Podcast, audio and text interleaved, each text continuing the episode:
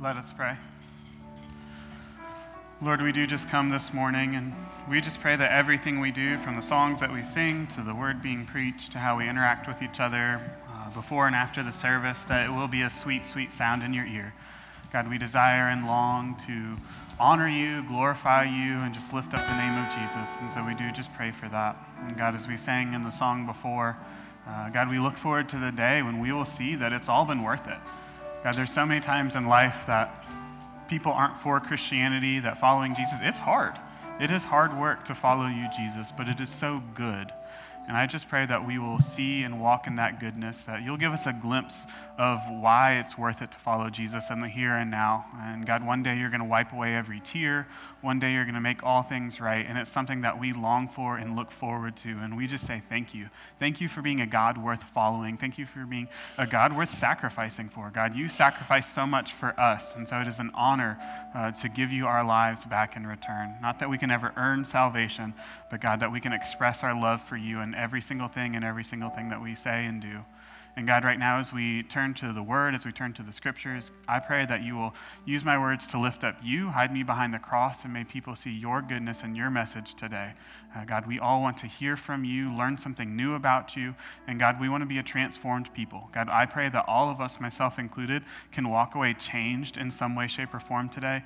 Uh, God, the world desperately needs your love and your grace and your mercy and your forgiveness. And so I just pray that we will be transformed by your Spirit to offer that to the world today, to offer your love, to offer your forgiveness, to offer your mercy. And so do that work in us through your Spirit this morning. We pray this in Jesus' name. Amen. You may be seated.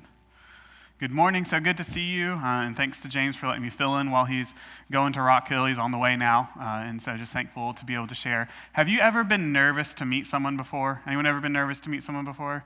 Like whether when you're younger, you're a kid, you're nervous to meet your teacher for the first time, uh, a principal, um, maybe that guy or girl you have a crush on, you actually talk to them for the first time. Pretty nerve wracking when that happens, right, to actually do that. Maybe you're going in for an interview uh, and to meet the potential boss for the first time can pretty, be pretty nerve wracking to meet people. Uh, I think about when I first met Christine, I was pretty nervous to meet her. Uh, so we talked on the phone for a couple months before we met in person. And so, kind of her best friends and my best friend set us up. They got married and set us up. And so we talked for a couple months on the phone. And so it was nerve wracking to meet her for the first time, driving from Clemson, where I lived at the time, to Charleston to go on our first date and stuff like that. It was pretty nerve wracking. Uh, the nerves, but because it was so natural talking to her, it wasn't the most nerve wracking thing in the world uh, because we just meshed so well together and stuff like that. The nerves came after the fact. And so, our first date, our first official date was the weekend before Thanksgiving. And so the weekend before Thanksgiving, we go on a date, it's great, we have fantastic. I'm like immediately like, I want to see her again. So I weasel my way into getting her to invite me back for Thanksgiving a couple days later. And so she invites me back for Thanksgiving. Uh, and then she, she says, after the fact, like, you know, this is years later when we're married, she's like, it dawned on her. It's like, oh no, I invited this boy to Thanksgiving really fast. And I'd like to think, I was 25 at the time, that you didn't invite a boy to Thanksgiving, but you invited a man to Thanksgiving. Thanksgiving, right? We let it slide. Uh, and so, but we go back, we go back four days later, and that's when the real nerves began, because I wasn't just meeting her, but I'm meeting her family, right? Particularly her dad, which her dad is amazing. I have an awesome father in law and stuff like that. But always meeting the father is, is nerve wracking. It makes you nervous. And so I remember asking, What do I need to know about your dad? Like, what do I need to know about him? Who is he? What are the do's? What are the don'ts when it comes to interacting with him? How can I make sure I don't make myself look like a fool when I come and meet him for the first time? And so I just asked some of those basic questions. And that's that's kind of the attitude that we really need to have as Christians. Like when it comes to meeting God, we need to ask some questions. Who is God? What does he value? What does he not value? What are some of the do's? What are some of the don'ts when it comes to meeting God? These are things that we need to take time to make sure we're asking so we don't find ourselves in a situation where we make ourselves look foolish before God. And so, kind of the title of the sermon this morning is Listening to God allows you to approach God. And so we want to do some digging as we get to know Him so that we can um, be in right standing with Him when we do come before Him, because we don't want to make ourselves, like when you meet anyone, you don't want to make yourself like a fool when you interact with them. Same thing is true with God.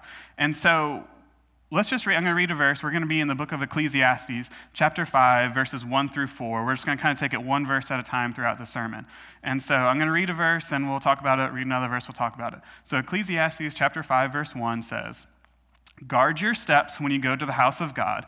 Go near to listen rather than to offer the sacrifice of fools who do not know that they are wrong. And so, point number one this morning is ignorance is not an excuse. So, there's these people who come before God, they make these sacrifices, make these offerings, and they don't know what they're doing. What they're doing is wrong. And so, I do want to say, when we talk about point number one, this is primarily for people who are already Christians and have been following Him for a while. Because the truth of the matter is, if you're not a believer or you're new a believer, like God is understanding. And so, we come to Him and so the only way we're going to be able to be holy or righteous or anything like that isn't by trying to get our act together on our own and then, okay, I got everything perfect. Now I come to God. The reverse is true. If you want to have your life made right, you go to God first, and He is the one through His Holy Spirit that can make you right. But the longer we are Christians, then ignorance no longer is an excuse. We can't say, well, I didn't know. Like, if, you know, I've been a Christian for 20 years now ish, something like that. Uh, you're a Christian long enough that you can't say, Well, I didn't know that. I didn't know that mattered to God. I didn't know that was a big deal. Like you begin to lose your excuse the longer you are in this situation.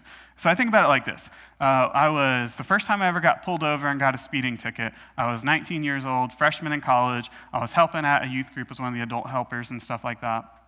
And uh, I was going to Southern Wesleyan University in Central South Carolina, and the church was in Liberty. So you'd have to drive through Norris. If anyone knows where Norris is, I got pulled over. Two of the three times I've got pulled over were in Norris, South Carolina. So I'm not a huge fan of Norris. Um, but the first time, and so I'm driving back, it's probably 9.30. We had a movie night or something like that. I'm driving back, and I, I, don't remember why, but I was driving my uncle's truck. And so I'm driving my uncle's truck home, and all of a sudden I'm driving on this road I've driven on 50, 60 times before, and I see blue lights in the rear view mirror. And I'm like, I wonder if my uncle's truck has a light out. Because I was paying attention. I was going 46 miles an hour. And I was like, speed limit's 45. I'm going 46. Surely I'm not getting pulled over for going one mile over the speed limit, right? Surely this is happening. And so I get pulled over. I pull off the side of the road. Police officer comes. He says, Do you know why I pulled you over? I was like, I, I don't. Like, I really don't know why you pulled me over, officer. And he's like, Do you know how fast you're going? I was like, I was going 46 miles an hour. He was like, Yep, you're going 46 miles an hour. And I was like, so why am I pulled over? Like, I don't understand. He's like, Do you know what the speed limit was? I was like, It's 45 miles an hour.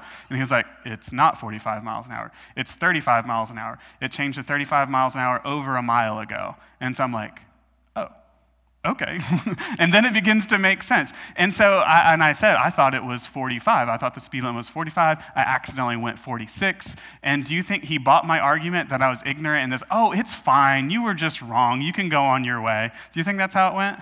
Absolutely not, right? And so I got the speeding ticket because I was going 11 miles and over. That's a totally valid reason to get a speeding ticket. And so ignorance was not an excuse to not get the speeding ticket. And again, it's not like that was the first time I had gone up and down that road. I had driven up and down that road 50, 60 times before, and apparently I just didn't pay attention to the speed limit. And so that's how it is when it comes to God. The more we interact with God, the more we get to know Him, the less excuse we have. We have to pay attention to what we're doing. The speed limit was posted on the road, and I ignored it, right? And so when it comes to knowing God, especially once we're in a committed relationship with Him, uh, we can't begin to claim ignorance on things the longer and longer we are in that relationship with Him. We have to take time and pause and ask about what God values, what is important and not important to God, right? And so there's all these things that begins to be a lot more important than we do that. So I do want to talk about one of the passages of scripture that probably confused me, concerned me, didn't make sense to me at all the first handful of times that I read it. Uh, because who's, let's be honest, who's ever read a passage of scripture and you're like, that's pretty crazy, right? I don't understand. Who's ever read a passage of scripture and be like, God, that seems a little extreme, right? We've all read those passages before. So today we're going to look at one of those passages that's like, I don't understand why God did what he did. I mean, now I kind of do. And I'll kind of hopefully enlighten you all. So it's 2 Samuel chapter 6, verses 6 and 7. So at this point in time in Israel's history, uh, the Ark of the Covenant, which was like the Holy of Holies, it housed the presence of God. Uh, and so it was in this little town, and it was getting taken from this little town to Jerusalem. David had just take, uh, gone to Jerusalem, and that became the new capital of Israel. So it's making this journey from this town to Jerusalem. And while it's making this journey, uh, it was on this cart when they came to the threshing floor at Nakon, Uzzah reached out and took hold of the ark of God because the oxen stumbled. The Lord's anger burned against Uzzah because of his irreverent act. Therefore, God struck him down, and he died there beside the ark of God. I've read that for years and years, and I'm like, honestly, this seems kind of extreme. Like, it looks like Uzzah's trying to be helpful. It says he does an irreverent act. But to me, I read it, it's like the ark is on this cart, the cart begins to tip. He's like reaching out, trying to make sure the ark doesn't fall. Seems like a good thing to me. Why did God strike him dead? Uh, and so I, I want to talk about this morning because we don't often ask questions to make sure we do something right. And when we don't, there are often consequences for that. Anyone ever put the wrong type of gas or oil in a vehicle or a tool and you ruined it before? Anyone ever done that? Yeah, right? Because we didn't pause to ask, what are we supposed to do in this situation? So we just do something and we end up destroying something in the process. That's kind of what's happening here.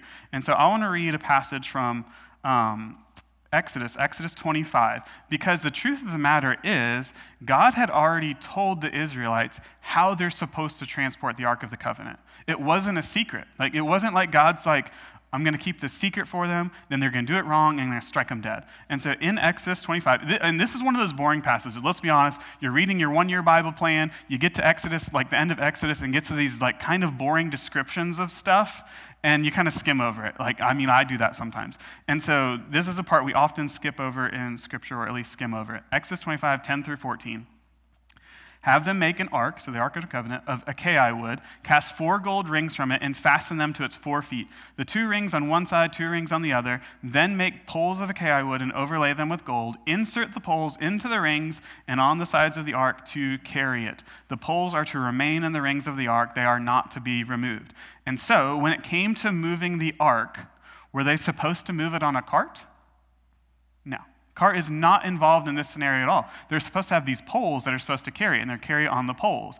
And also, I'm not going to put the verses, but there's four times in the Old Testament that says specifically the Levites and even a specific family in the Levites are supposed to carry the Ark of the Covenant. I know this is kind of like detail oriented right now, uh, but this is why it's important to realize that Uzzah was not a Levite they were not carrying it with poles, and so they're doing basically everything wrong in this scenario, right? And so they're not doing it how they're supposed to, who, who's supposed to be carrying it, isn't supposed to be carrying it. And so when God says they do this irreverent act, it's because they're ignoring what God had said. Now, a couple things to clarify that. The word of the Lord was supposed to be read every year. Every year they're supposed to be reading the book of the law. Like they're supposed to read this. Do you know how long the ark had been at this particular family's house? Not a week not two weeks, 20 years. 20 years it's supposed, it was there. And so they had 20 years that they're supposed to be asking these questions. How do we carry this ark? How are we supposed to properly move it? And so for 20 years, they're supposed to be reading through the Word of God, and they didn't do it, right? And so either they ignored it because they were ignorant or they ignored it because they chose not to listen. But either way, there were consequences for that. And so, once again, if it's one of those things that immediately in a certain situation, do I think God necessarily would have struck them dead? I don't know. Maybe he would have, maybe he wouldn't have. But these are people who had 20 years warning of they should have figured out how to do this right. So, parents, how long of a time do your kids need to hear from you before they do it? Do they need five minutes, 10 minutes, a week? Like, how, how long do they need? How many times do you have to tell them? One, two, three, right? And so, uh, do you think 20 years is enough time? Do you think that's enough warning for them? Okay, kids, flip it the other way. Do you think 20 years warning, like if you get 20 year warning to clean your room, is that enough warning for you? I would say it probably is, right? I would assume that parents and kids might not agree on the time frame. The kids probably like, I need like a month. I need a month warning to clean my room, right? And the adults say, you need five minutes, right? We might not necessarily agree, but I think we can all agree 20 years is plenty of time to figure out how to do something right. And so we're not just talking about this sudden anger from the Lord, but it's something where He gave them four times who's supposed to carry it, the Levites, and two times it's supposed to be carried on poles. And they're supposed to hear that. So that's Six times every year, they hear about how they're supposed to carry and treat and honor the Ark of the Covenant, and they totally ignore it, right? And so this isn't this specific thing, but it's people who chose to be ignorant. They chose not to ask questions about God. They chose not to learn more about Him, but they chose to do things their way, how they want to. And so it's these things that it might seem a little extreme, but they're things that matter to God, and we need to ask those questions, right? Because in our world today, sometimes we're like, we think, eh, is it really that big of a deal to God if I gossip? Is, is that, that that big of a deal? Not really. We might think it's not to us, but to God it is. We might think um, when it comes to, like, is marriage between a man and a woman that big of a deal? Or, like, you know, just marry who you like and stuff like that. Or maybe it is important to God. Dishonoring our parents, that's not really that big of a deal, right?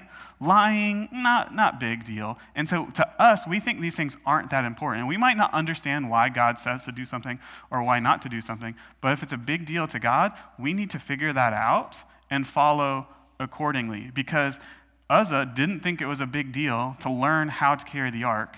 And he didn't bother to ask questions, or he ignored it and didn't do what it said.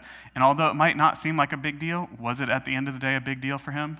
Absolutely. And so for us in our world today, especially once we're established as believers, again, this, is, this point is specifically for established believers. It's really important not to just say, I'm saved, I gave my life to the Lord, now I'm going to live my life however I want to. No, we have to continually go to God, go to His Word, learn more about Him, hear from Him so that we can approach Him in an honor and reverent way, right? And so I'm not saying God's going to strike you dead, but I am saying, as Christians especially, we should take sin seriously because you know who thinks sin is a big deal?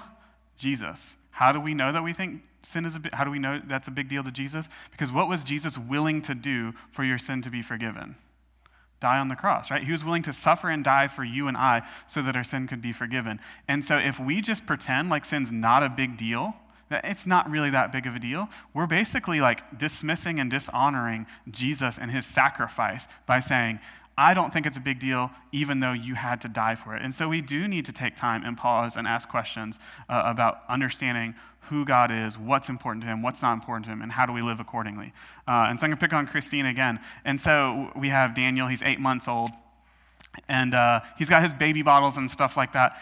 And for whatever reason, we have to wash our dishes separately than his bottles. I don't really understand. Something about adult germs and baby germs, and they don't shouldn't mix and stuff like that. But to me, it makes sense just to throw all the bottles together with our dishes and our sink and clean it. And it's like, it would be super easy, super nice, super convenient. But that's like, no, no, no, you can't do that. And so we have to wash all of our adult dishes, clean them, rinse them, put them away. And then not even in the sink, but we have to get this other bowl to fill it and clean the bottles in this other specific bowl.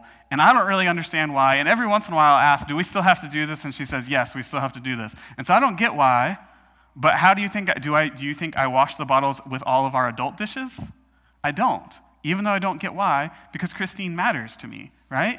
And so to her, it is important. And so to me, it is important. And I take time to do things not how I want to, but how in a way that is honoring to her. If I'm willing to do that for someone I love and care about as a human, my wife, do you think we should be willing to do things differently for God who loves us vastly more?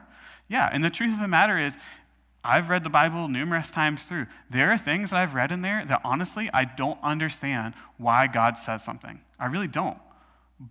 But I trust Him and trust in His goodness that even if I don't get why He says something is wrong, that I should act if, as if He is right right? And so I trust his way of saying things. I trust his way of doing things that although I don't understand why he says something is a sin, I avoid it because I know that he is good and he's proven himself to be good over and over and over. So the longer that you are a Christian, you can't sit around and claim to be ignorant over and over and over about what calls us to do. Out of love for God, we should take time to know him, know what he says, so we can approach him in an honor and respectful manner. Point number two God is smarter than you are.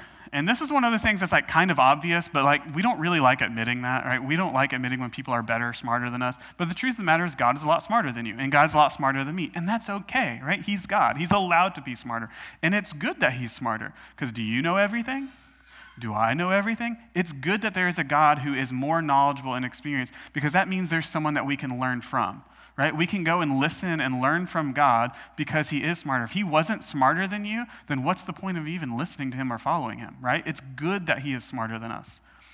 Ecclesiastes chapter 5, verse 2 says, Do not be quick with your mouth, Do not be hasty in your heart to utter anything before God.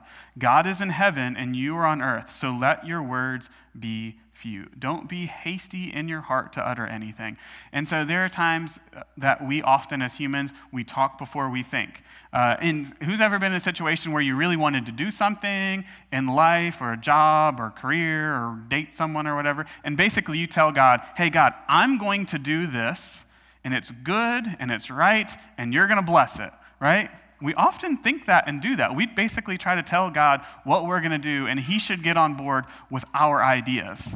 And at the end of the day, that doesn't usually work. Now, sometimes it does because we happen to get it right. But instead of telling God what we're going to do and asking for His blessing, we need to go to Him first and say, God, how should I handle this situation? How should I live in this situation? What should I do? What should I not do in this particular situation? Um, think about this. Have you ever been around like, you know, like a three, four year old like child, and they're like adamantly trying to explain something to an adult? Like, there was one time I had this three year old who was desperately trying to explain to me how to tie my shoe, and they didn't know how to tie their she didn't know how to tie her shoe. But she's like adamant that how i tied my shoe was absolutely wrong. It's like that's not how you do it. You tie your shoe like this and it's like you can't even how are you going to tell me how to tie my shoe? I've been doing this way longer than you've been alive and you can't tie your shoe. But it, it's just one of these like funny moments where it's like clearly it doesn't make sense but it's a kid and it's cute and it's funny and stuff like that. Uh, and that's how we often act with god. We tell him no no no god that's not how you do it. That's not how we're going to handle this situation. I'm going to do it this way and this is the good and right way to do it and it doesn't work like that because God is smarter than you. He knows more about the situations. He knows more about how things are going to be beneficial for you. He knows more about how things are going to be beneficial for those around you. And so when we listen to God because He is smarter, it ends up benefiting us and it ends up preventing other people from being hurt in the process. Uh, because God wants, here's the thing God wants the best for you. God absolutely wants the best for you the truth of the matter is, He knows what's better for you than you know what's better for you. He knows what's better for me than I know what's better for myself. And so there are things that I might want to do and I might think is a good idea, but if God says no, then I trust Him, not because He's preventing me from having fun or enjoying something, but because I know that He is going to benefit me as a result of that situation right? Because his plan is better than our plans because he can see the whole picture. He's in heaven. He can see the whole picture. He can see everything where we have a very limited perspective of what we can see. 1 Corinthians chapter 1 verses 22 to 25. Jews demand signs and Greeks look for wisdom, but we preach Christ crucified, a stumbling block for Jews and foolishness to Gentiles. But those whom God has called, both Jews and Greek, Christ the power of God and the wisdom of God. For the foolish, and this is the verse we really want to focus on right here. For the foolishness of God is wiser than human wisdom, and the weakness of God is stronger than human strength. And so, obviously, Paul's being a little hyperbolic here. There's, God's not foolish in any way, but even the quote unquote foolishness of God is smarter than the smartest thing you or I have ever thought. This is better than the wisest thing humans have ever come up with. Okay, so I'm going to get nerdy here for a second, so bear with me as I do this. Um, not because uh, I want to talk about how good and smart and wise God is and how he's just like totally beyond our ability to comprehend. So we all have DNA, right? You got DNA in you, DNA in me. It's like kind of decides who we are, what we are, all of our genetics, what genes we have, and stuff like that. So you've got your DNA. God created when he created the world and he created life, he gave us all DNA. As humans, we've grown vastly in our understanding of science and technology and stuff like that. Do you think we as humans can recreate and replicate DNA from nothing? No, we can't. Like with all of our technology, we cannot create DNA from nothing. Now, we can synthesize it. We can take like a broken strand of DNA or copy it. We can do some stuff like that. Science is getting really advanced. But from starting from nothing, humans can't come close to recreating DNA, which is the basic building block of life. The basic building block of life. We can't get close to recreating it. We're so far from recreating DNA from scratch that we can't even recreate. So, part of DNA, what makes up DNA, is this simple sugar called deoxyribose. And so, it's like a very, very, very simple sugar. And so, it's not nearly as complex as an amino acid, let alone DNA. And so, it's like the basic, basic thing in DNA is this really simple sugar. Humans can't recreate that from scratch right? With all of our technology, we can't even create the basic part of a basic amino acid of a basic DNA cell, right? And so we are so far behind in being able to recreate what God did with just a word, right? And so it's cool the advancements in science that we're making, but we are so far away from being able to have the knowledge and ability to do what God has already done. And another thing that I think is really interesting, I was listening to podcasts the other day. That's why I have that info. I don't just walk around talking about deoxyribose. Like I just happened to listen to this podcast. And so in this podcast, there was this guy. So he is a leading scientist in um, the origin of life. And so scientists, I mean, I think we're all curious. How did the world actually begin? As Christians, we believe God created the world. He spoke it into existence. Uh, and so there are people who, scientists who are looking into it. There are Christian scientists who look into it, who are just trying to figure out, okay, so actually how did God do it? Like what mechanisms did he use? What processes did he use to create the world? And then there are atheists who are just trying to figure out how it all happened and they have no idea. And so as Christians might try to understand it from how did God do it? Um, but regardless, lots of scientists are trying to figure out actually how did the world start? How, where did life actually come from? How did it happen? And so, this leading uh, scientist, his name is Dr. James Tour, and he is a Christian. And he says the more and more that we learn about the origin of life, the more and more we learn about the complexity of life and cells and DNA and all of this stuff, because we're learning a huge amount. Every two years, we're basically doubling what we knew before. And so, the speed of what we're learning is crazy. And so, you would think that we're learning all of this information about life and where life came from, that we'd be really close to figuring out how God actually did it. But he says, as an expert in the field, that the more we learn, we're actually getting further and further away from understanding how the universe came to be. That actually, the more we know, it's like we answer one question and we get 10 more questions in the process. And so, like, we're, the more we're learning as humans, our knowledge is increasing, we're only discovering how much more vast and superior God's knowledge and God's wisdom is. And so, God is just, we can't even get the basics of how life began, and God was able to do that through his knowledge just through a word. And so, God is smarter than us, and when it comes to science, intelligence, and God's also smarter than us morally, right? The truth of the matter is, God knows more about what is good and right than we do when it comes to morality. And so he is morally smarter than I. He has a better vision for how to create the world and how to create good guiding principles in this world. Like, if we did things God's way, it would result in a vastly superior and better world. And there's so many different areas that this happens.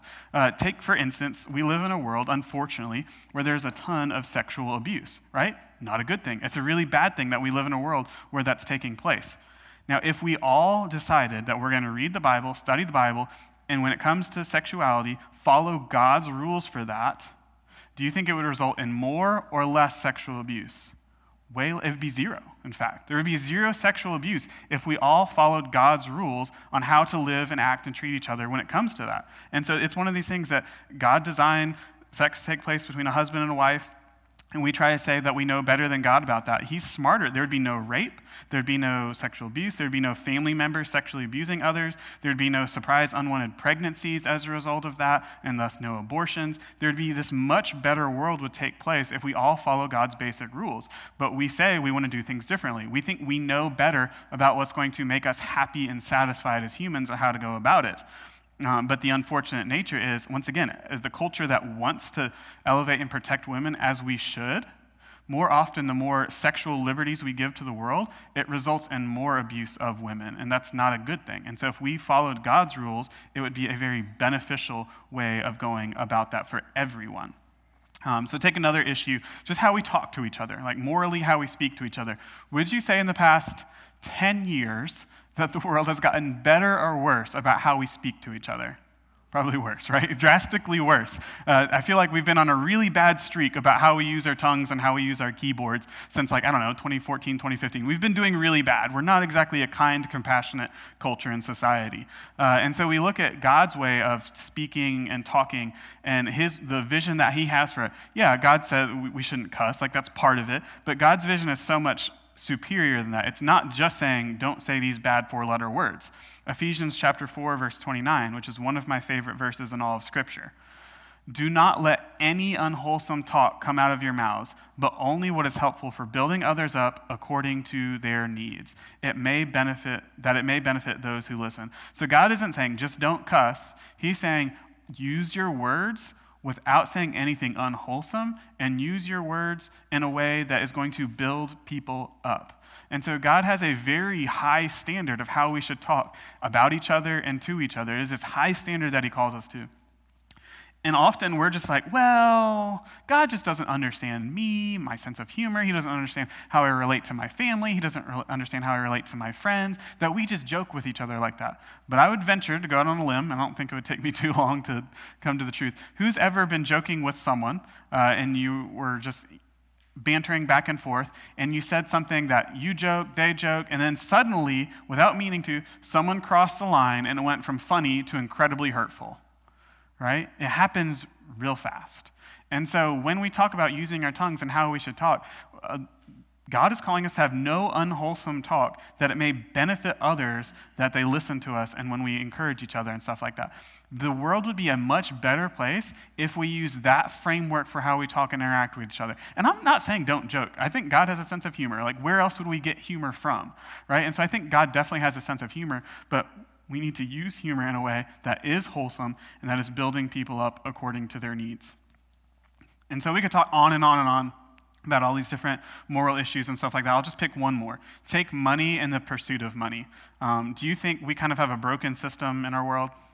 I, I would say so. I don't think things work think work perfectly well and stuff like that. And so you look at the vision that God has for how to work and how to obtain money and stuff like that. You look God values hard work right? I forget if it's first or second Thessalonians, but God says if you don't work, you don't eat. And so God values hard work very much. God also values, he says, be open handed and generous and sharing with the poor. Right? So those are both God's values. Everyone needs to work hard. Everyone needs to be willing and generous to share with those in need. That sounds like a pretty good system to me, right? I, would like to live in a system where everyone's working hard and everyone's sharing with people who have a need. But we live in a culture where we have the two extremes. We have people who don't want to work, who refuse to work, and want other people to provide for them. And then we have a world where people are incredibly greedy and unwilling to help people who are in need right? And so God has this picture of where everyone's working hard. Not everyone's going to have the same outcome when it comes to money, and that's okay.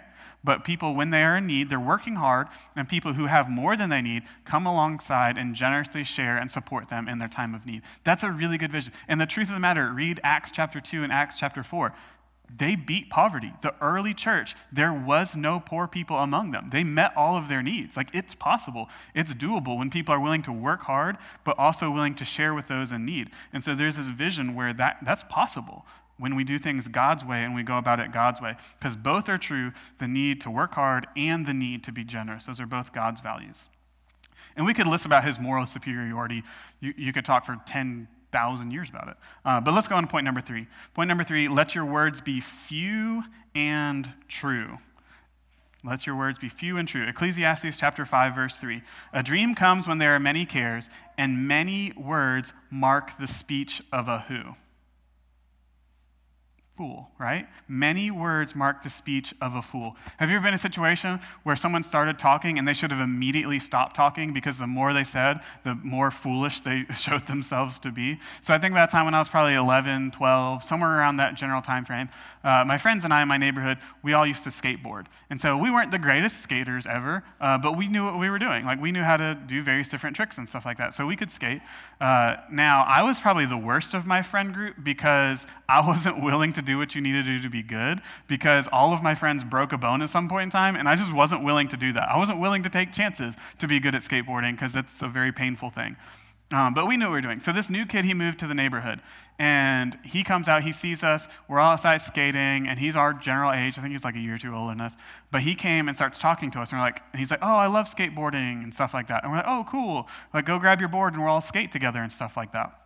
And that, well, I got a hurt ankle. I can't skate today. Can't really do that. Like, oh, okay, that's fine. Well, what tricks can you do? Because he like said he can skate. So, well, what tricks can you do? And he starts listing all this. It's like he, clearly he's only ever played Tony Hawk Pro Skater, and he had never skated by him on his own. Because he's like, oh, I can do like a 900. I can do like all these advanced grinds and slides and stuff like that. It's like the more he kept talking, the more foolish he was. It's like you literally have never been on a skateboard in your life if you think you can do that. Because that was the point in time when only Tony Hawk had ever done a 900. He's like, yeah, I did one the other day. It's like, no, you haven't. Like, you absolutely haven't. Stop talking. You're, you look like a fool and an idiot right now, so please stop talking. And so sometimes when it comes to us and God, we talk ourselves into a lot of trouble, right? We talk ourselves into a lot of trouble when it comes to God. We keep talking to Him, to Him, to Him, to Him, uh, instead of just listening to what He has to say, right? Because just as a reminder, how many mouths did God give us? How many ears did he give us?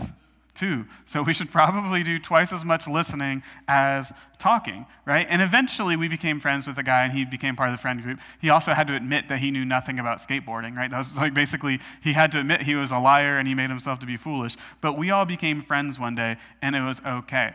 But sometimes we just need to talk less. And if we talk less, and I know it's always ironic when a preacher tells you to talk less. Like, don't get me I understand the irony of what I'm saying right now, but it is beneficial to talk less because often we can show ourselves to be the fools. Like, people might wonder if you're foolishness, you're foolish or not, if you don't say anything, but if you say something enough, they're going to figure out that you are dumb. And so give them the benefit of doubt. Let them wonder if you're really smart at the end of the day, right? And so we need to make sure uh, we listen to God more than we talk to Him. Because again, who's smarter, us or God? God. God is way smarter, and so it'd be really beneficial for us if we take time to do some of that listening to hear from Him so that He can teach us. Because we're not going to teach God. We need to let Him teach us about what is right and good and smart. Ecclesiastes chapter 5, verse 4. When you make a vow to God, do not delay to fulfill it. He has no pleasure in fools. Fulfill your vow. It is better not to make a vow than to make one and not fulfill it. And we're guilty of this in small ways and big ways and stuff like that. But I mean, I think for me personally, and I, this is why I hesitate to make like spiritual New Year's resolutions, because how many times have, um, at least for myself, I don't know about you, but I've said, okay, I'm not going to miss reading the Bible one day this year. I'm going to go the 365 days, 366 on leap year. I'm not going to go one day without re- miss, without missing reading the Bible. And I typically make it like a week or two, right? And so by making that vow, it is a good thing to read the Bible every day. That is a good thing. That is a good commitment to make. But when we make this vow, and God, I promise that I'm not going to do that, we let him down by not reading the Bible, but we also make ourselves out to be a liar. And so it's basically this double whammy foolish thing that we have said by doing that. And so we don't need to be ha- hasty in making all these different commitments and false promises. Uh, because the same is true, like if you have a friend or a family member who makes all these false promises to you, does it get old after a while just to hear it? Yeah, it, it, gets old to hear. And so I'm sure God probably gets a little fed up with our false promises that we make to him. Now, he's a lot more understanding and gracious and patient than we are. Uh, but we just, why add some hindrance between us and God? Just, Jesus says, let your yes be yes and your no be no. The proof is in the pudding. Just do it. If you're going to do it, do it. If you're not going to do it, don't do it. And don't make these silly vows that we often make of how we're going to do it. And so we want to make sure that our words are true, and we want to make sure we're not over talking, we're not talking more than God, because He's worth listening to, right? You all know people in your life that are worth listening to, and you know people in your life who aren't worth listening to, right? And, and that's true, and that's okay. Like, not everyone knows everything. God is always worth listening to. He always knows what is right. He always knows what is good. And so we can take time in prayer to listen to what he has to say, and we can take time to read the scriptures and listen to what he has to say. And the more we know about, and we should want to know more about him so that we don't make ourselves look dumb in situations. Um, and again, if, you, if you're not a believer or not yet a believer or you're curious, don't think you have to have everything figured out. This is mainly for people who are already believers uh, when I talk about all of this. But if you're not a believer, it's always good to go to him because he's the one one who's going to give you the knowledge that you need, whether you're a believer or you're not a believer. And so let's be quick to go to him, hear from him, listen to him, and become more like him because he, Jesus is a person worth being like. His love and compassion, his grace and mercy, his forgiveness. You should strive to be like Jesus. And so let's learn more about him, listen to him so that we can be more like him. So as we wrap up, I just want us to remember our place. Right? God is God and we're humans. We're not God, and that's okay and that's good. You can't do everything. I can't do everything. There's always going to be limits in what you can do, and limits in what I can do, limits in what you can know, limits in what I can know. You can't read every book ever. It's physically impossible how long it would take. Like, I think even just like if you were to go visit all the museums in Washington, D.C., I was looking this up, it would take like 300 years or something just to read all of the exhibits at a museum, let alone all the books in the world. You can't know everything. And that's okay. God didn't make it so you have to know everything. He just makes it so we get to know Him. And He'll tell us all the important things that we need to know about who we are, our identity, how we need to live, how we need to love, how we need to care for people, and what our calling in life is. God will give you everything you need to know if you go to Him to listen and to learn. And the more you learn from Him, the much easier it is, is it going to be to approach Him, walk with Him, and follow Him. So let's pray together. Jesus, we do just say thank you for today. And again, we say thank you for being a God worth following. We say thank you for being a God who does know everything. And thank you for being God that wants to share that. God, especially as people who speak English, you have given us countless translations of the Bible. Uh, Bibles are sitting around everywhere. They're in this building. Most of us have plenty of them at our homes. You even stay at a hotel. The Bible is there. God, you want to communicate your knowledge and truth and love to us. You're not trying to hide it from us in any way, shape, or form. You've made it super accessible to us. And so just pray that we'll be a people who listen, that we'll be good listeners, that we'll be good people who desire to know more about you. God, I pray that you'll give us a curiousness, a curious heart, and a desire to hear from you. And so, God, just place that in each one of us now, that as we go this week, that some situation in life will pop up and that we will just wonder, what do you have to say about this? Have you already revealed something about this situation? And so I just pray for a curious heart and desire and to listen to who you are and what you're about and how we can live that out. And so, God, just as we go our different ways this week, I pray that we will walk in your love, walk in your spirit, and we can represent you well because we know you well. And so we pray all this in Jesus' name. Amen. You are dismissed.